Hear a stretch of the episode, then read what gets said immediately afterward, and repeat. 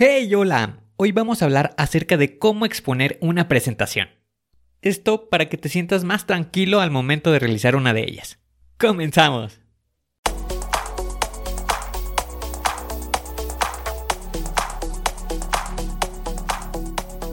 Bienvenido a Planea y Organiza. Para sobresalir en el trabajo es necesario contar con las estrategias para poder crear planes y organizarte de la mejor manera. Con esto se reducirán los problemas como el estrés y la incertidumbre. Para que tenga resultado, lo más importante es aplicar las herramientas. En Planea y Organiza hablamos de las estrategias que se utilizan en las mejores industrias, para que así tú puedas saber qué hacer, cómo proceder y encontrar un porqué. Por último, te ayudamos dándote los pasos a seguir en cada estrategia para que los apliques en tu oficina y así puedas llegar a la meta crecer de manera profesional y personal. Te vamos a compartir las herramientas que utilizan los líderes para planear y organizar y así las utilices y ponlas a prueba. Soy Ángel Hernández y si me lo permites te voy a acompañar en tu camino paso a paso. Comenzamos.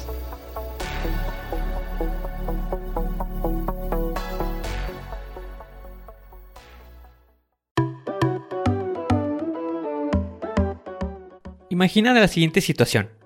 Te encuentras en tu oficina y ya tienes la presentación elaborada.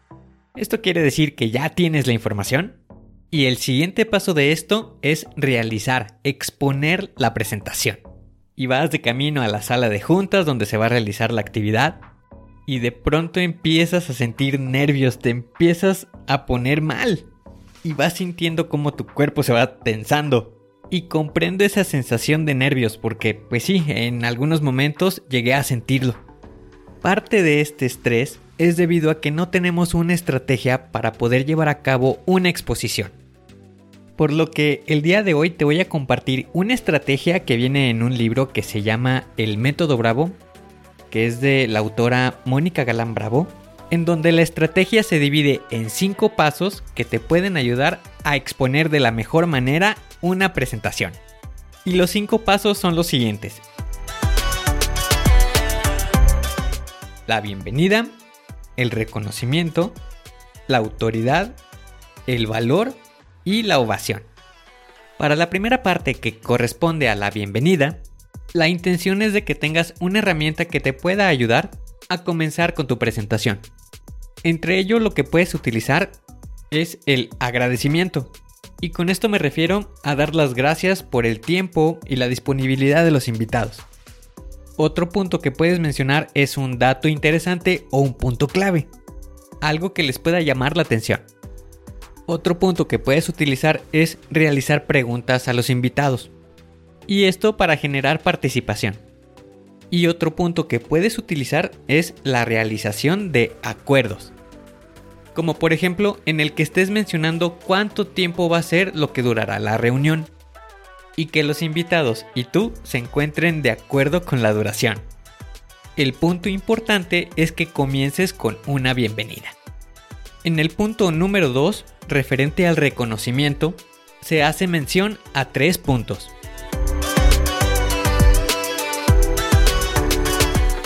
El primero es reconocimiento al tema. Esto quiere decir que de lo que tú vas a exponer es sobre algo importante, algo que tiene valor, como por ejemplo algún problema que se esté presentando o algún tema en donde se quiera mejorar. El segundo punto es reconocerte a ti mismo. Esto quiere decir que si vas a hablar acerca de algún tema, que sea algo que tú conozcas, algo en lo que tengas experiencia. Y para el tercer punto es reconocimiento a la audiencia, como por ejemplo el tiempo que van a disponer para ti, o también reconocer que vas a requerir de su ayuda o de su apoyo, o del reconocimiento de la aprobación de la presentación que estás dando. Esto es con respecto al reconocimiento. El paso número 3 es referente a la autoridad, y esto hace referencia a cómo vas a comunicar la información y esto se hace a través de dos sentidos, de la vista y del oído. Para la vista se toma en cuenta, por ejemplo, las expresiones, el movimiento de las manos, inclusive nuestro desplazamiento en la oficina o en la sala de juntas. Y para la parte auditiva es el manejo de la voz. En esto tienes que tomar en cuenta 7 puntos, que son el volumen, la articulación, la respiración, el tono de voz, el ritmo que estás manejando, las pausas y las muletillas.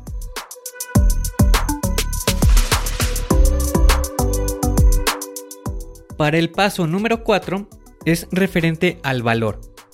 Es el tema de lo que vas a estar hablando. ¿Cuál va a ser la estructura que vas a utilizar? Entre ellas está la línea del tiempo, la herramienta conocida también como 5W2H, o también es mencionar cuál es la situación actual y la situación deseada. Y otra forma de presentar es la estructura de proyecto, en el que mencionas cuál es el problema, los antecedentes, cuáles son las consecuencias de continuar así, las alternativas que se tienen, la solución que se va a proponer y las actividades para llegar a esa solución. Y el paso número 5 es la ovación. Esta es la manera en la que vas a estar haciendo el cierre de tu presentación. Y en esta parte puedes colocar una de las tres opciones, como por ejemplo qué aprendizaje te dejó el realizar y exponer esa presentación. La opción número 2 es una frase con la que te identifiques o una frase acorde al tema. Y una tercera opción es que puedes colocar una reflexión.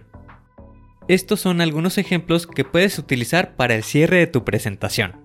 Con esta estrategia te será más sencillo tener seguridad al exponer en tus presentaciones.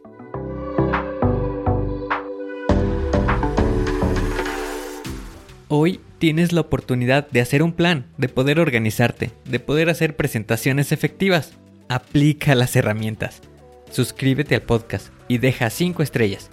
Y si quieres conocer más, visita la página angelhernandez.club.